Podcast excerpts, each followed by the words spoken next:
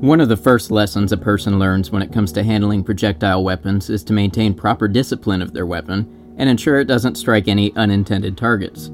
Naturally, this is a fundamental principle of safe weapon keeping, and an organization as large as the US military is prepared at all times to maintain this discipline and prevent unintentional incidents, as an international strike from a ballistic missile would have drastic international consequences.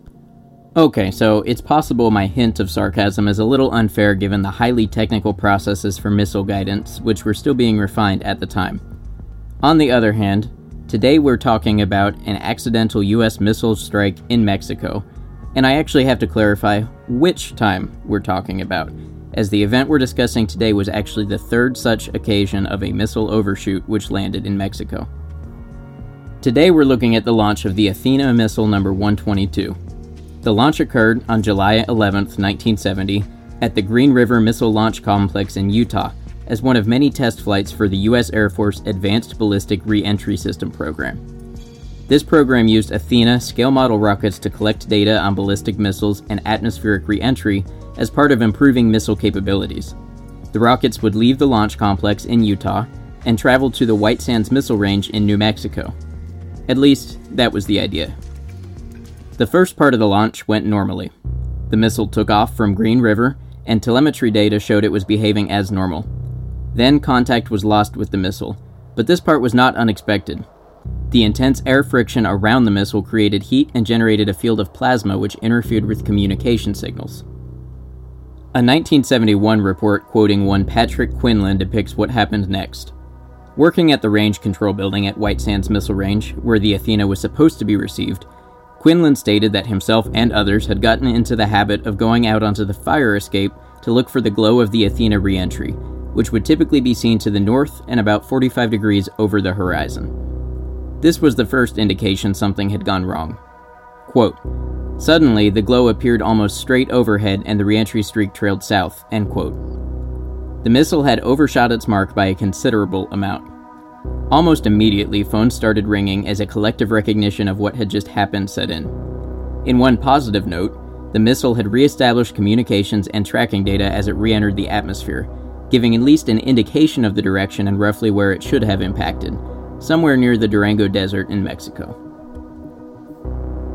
With a launch issue such as this, those in charge had a lot of firefighting to do, both figuratively and literally. During the failed launch, it was reported that burning fuel falling from the missile had started brush fires on the missile range, which they attempted to put out over the weekend, but eventually were left to burn themselves out. By Tuesday, Uprange Division Chief Dale Green was in a meeting with the commanding general of the post, preparing to go to Mexico to recover the missile when it was found. They would eventually leave on July 16th, the fifth day after the launch. Also involved was short range attack missile engineer Carlos Bustamante. Bustamante was uniquely suited to the task not only for his experience with engineering missile launch and recovery sites, but also because he was fluent in Spanish. In fact, this trip might have caused some deja vu for Bustamante. He had been sent to Mexico before after a missile overshoot, when a Pershing missile landed 50 miles south of the Mexican border in 1967. Not only would Bustamante's skills come in handy, the recovery program would lean very heavily on him. It was initially ordered that he would be the only one of the group sent who would communicate with the Mexican officials to prevent any misunderstandings. The points of contact for Mexican government officials were a very small group consisting of some engineers and two Army officers. Funny enough, Bustamante realized within a couple of days that the Army officers actually understood English. He invited them out for drinks, and after they'd had a few, told them that he knew they spoke English and he was tired of having to do all the translating. The officers admitted that they had done some training and school in America and spoke English. This revelation allowed the rest of the team to communicate with the officers as necessary. I don't actually know how much of an impact this did or didn't have on the program, but the report I'm reading definitely made a point of including it, and I thought it was pretty funny, so it's going in the story. Having arrived in Mexico, the team set up a base in the town of Torreon, which was the largest town within the vicinity. They expected to be done within four days. This would prove to be a severe underestimate. Air Force specialists had narrowed down the approximate impact site to an ellipse roughly one and a half miles long and half a mile wide, but there was a big problem. Nobody could accurately place where that ellipse might be due to a lack of landmarks in the area. They believed it had landed near a small town by the name of Ceballos, about 100 miles from their base in Torreon. It would take until the 2nd of August for the nose cone to be located. This was done with the use of a special airplane used by the Atomic Energy Commission, which was equipped with a scintillometer and spectrum analyzer calibrated to search for radiation given off by Cobalt 57, of which the nose had been carrying two small vials. We haven't touched on this yet, but this added an extra level of urgency and responsibility, as there were concerns that the remnants of the missile could be leaking radiation into the surrounding area. If you've seen my video on the Poseidon nuclear torpedo, you may remember that cobalt is a radioactive element of concern when used in nuclear weapons. Although the cobalt 57 used in this case was for purposes of scientific measurement and of a much smaller quantity, this would still naturally lead to scientific concern on the part of the Mexican government. Once the crash site was located by plane, the team still had a little bit of work to do locating it on foot. They began by following directions radioed in from the overhead plane to get to the general area. Once they had narrowed it down as much as possible, the team then followed a trail of flour sacks which were dropped from the plane overhead to lead them to the precise area. Finally reaching the site, all that remained of the impact was a small crater with a few metal shards and some contaminated sand. Radiation at the site measured 0.6 millirems per hour. This is roughly 50 to 200 times higher than the average level of background radiation a human receives. At first, it was thought that this was low enough and far enough away from civilization that the hole could simply be filled in. However, Mexican officials later came back and stated that they wanted the levels reduced to no more than one half of a millirem. It was decided that U.S. officials would be brought in to clean up the site and remove radioactive waste in what would be called Operation Sandpatch. The cleanup operation involved a number of logistical issues. There was very little infrastructure already built in the area, and it was decided that U.S. officials would travel by train and would be required to avoid any military markings. The operation would require a train consisting of 19 total cars, which would move equipment and contaminated materials, house and feed all personnel, and provide essential resources such as water and fuel. The men slept and lived on the train, which was air conditioned. The train arrived at the nearest siding available in the small town of Carrillo, Mexico, on the afternoon of September 24th. From there, they would have to travel an additional 20 miles to the site. The day after arriving, the team unloaded equipment and began preparing a road to the site. Then Murphy decided to make an appearance, as, quote, the heavens opened up with rain falling on and off for several days, end quote. The weather significantly delayed progress, and teams would spend several hours each day just clearing vehicles from mud to continue with their operations.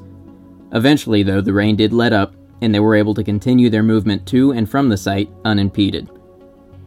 All told, 60 drums of contaminated soil would be excavated and removed. Additionally, three 19 gallon drums were used to store contaminated protective equipment worn by the workers to protect against radiation. Once loaded, there was a delay of several days to clean up the site and prepare for the final exit. It's reported that during this time, workers performed some helpful tasks in the town of Carrillo, including repairing the only working television in the town and working on the water system. The train finally departed on October 5th, and upon hitting Juarez, it received customs clearance almost immediately, something which Green attributes to the immediately visible radiation hazard stickers on its barrels. Operation Sandpatch finally came to an official end on October 7th, 88 days after the failed launch, when all of the materials were unloaded from the train. The barrels of radioactive sand were stored in the Nuclear Effects Laboratory at the White Sands Missile Range, before eventually just being dumped into the desert. With a half life of 270 days, it said that the radiation in the barrels was undetectable after just 7.4 years, so the dumping of the contaminated sand should have no effect on the surrounding area. At this point, I do want to apologize if the video portion of this topic is a little light on primary source pictures. It seems that many were collected at one point, but the further I look, the more I encounter dead links and incomplete archives. The White Sands Missile Range even had its own publication, the White Sands Missile Ranger, and archives from the paper are ostensibly available at WSMRhistoric.com. But none of the archive links work, and some of them even go to other random web pages. Of the several names recorded in documents, I was able to find that at least two of our characters have been inducted into the White Sands Missile Range Hall of Fame. Carlos Bustamante ended up serving White Sands in an official capacity for 45 years, from 1952 to 1997. And his work in multiple recovery efforts in Mexico is listed among his accomplishments. Dale Green was inducted in 2009 for his efforts in facilities management and keeping the missile range running smoothly. In 1972, he was promoted to the Commanding General's Uprange Coordinator, perhaps partially in recognition of his work in recovery of Athena 122 a year earlier. A lot of discussion has taken place around the high risk atmosphere of missile test launches of the time. The risks of a missile overshoot starting an international incident were not overlooked, as a 1963 report makes clear titled Report on Peacetime Launch from ICBM Operational Sites.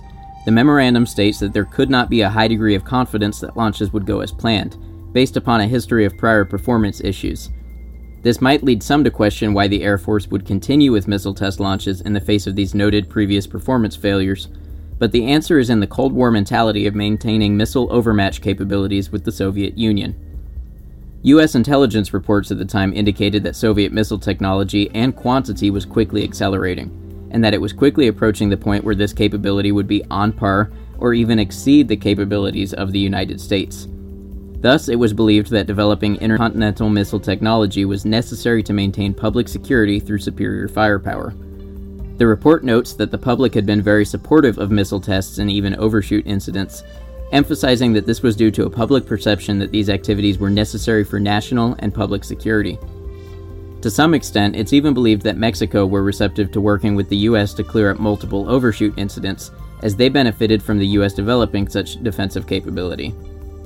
That's where the story of the missile launch ends, at least officially, but it's left behind a bizarre legacy of its own. Many are familiar with the Bermuda Triangle and its mysterious disappearances and effects on communication and navigation equipment. However, far fewer people have heard of the Zona de Silencio in the Mapimi Desert. This mysterious zone has bizarre behaviors of its own, notably areas of radio silence that are reported to drift throughout the zone, blocking outside communications. Others believe that the area attracts unusual weather events and even meteor strikes at a highly unusual rate with some speculating that this may be due to a high level of the mineral magnetite in the soil. As tends to happen, these rumors have gotten more and more out there. Locals have even reported sightings of UFOs and tall alien creatures, turning the area into something of a tourist attraction for the zonarios who come to the site looking to see paranormal activity. Locals have largely encouraged the activity, with some providing guided tours of the wandering silent zones. There's some small amount of argument over whether or not the Athena missile landing in the area was the starting point for these rumors. There are reports of pilots who encountered communications issues in the area prior to the missile landing, but there is notably little discussion of the Mapimi silent zone prior to the events surrounding Operation Sandpatch. Whether you believe the stories or not, one thing is hard to argue. The further you dig, the stranger this unusual and little discussed historical event becomes. I'd like to take a second to acknowledge some sources that I used to research today's video. You'll find these linked in the description, and it's definitely worth checking into them if you're interested in the topic, as even this fairly long video is a very condensed account of the events that took place. The blog at unredacted.com has a good write up on this where I was able to find many primary sources to verify different aspects of this story. One of my main sources for official reporting is an article now archived as a PDF at utah.history.gov which was a great resource but sadly once held embedded file photos that I can no longer seem to find. Atlas Obscura has a great write up on the Mapimi Silent Zone if you want to read more about the weirdness that goes on there. Finally, the White Sands Missile Range Museum had a lot of good archival information. Thanks for watching. I hope you've enjoyed this episode and learned something new from it today. This episode is a little longer than usual, but I do enjoy doing the occasional deep dive into a subject. So, if you've made it this far, let me know if you enjoyed these longer, more in depth videos and would like to see more of them. Or if you'd prefer shorter videos that get right to the point, let me know that too. Whatever your feedback, you're welcome to leave it in the comments. Until next time, it's been a pleasure as always. Thank you.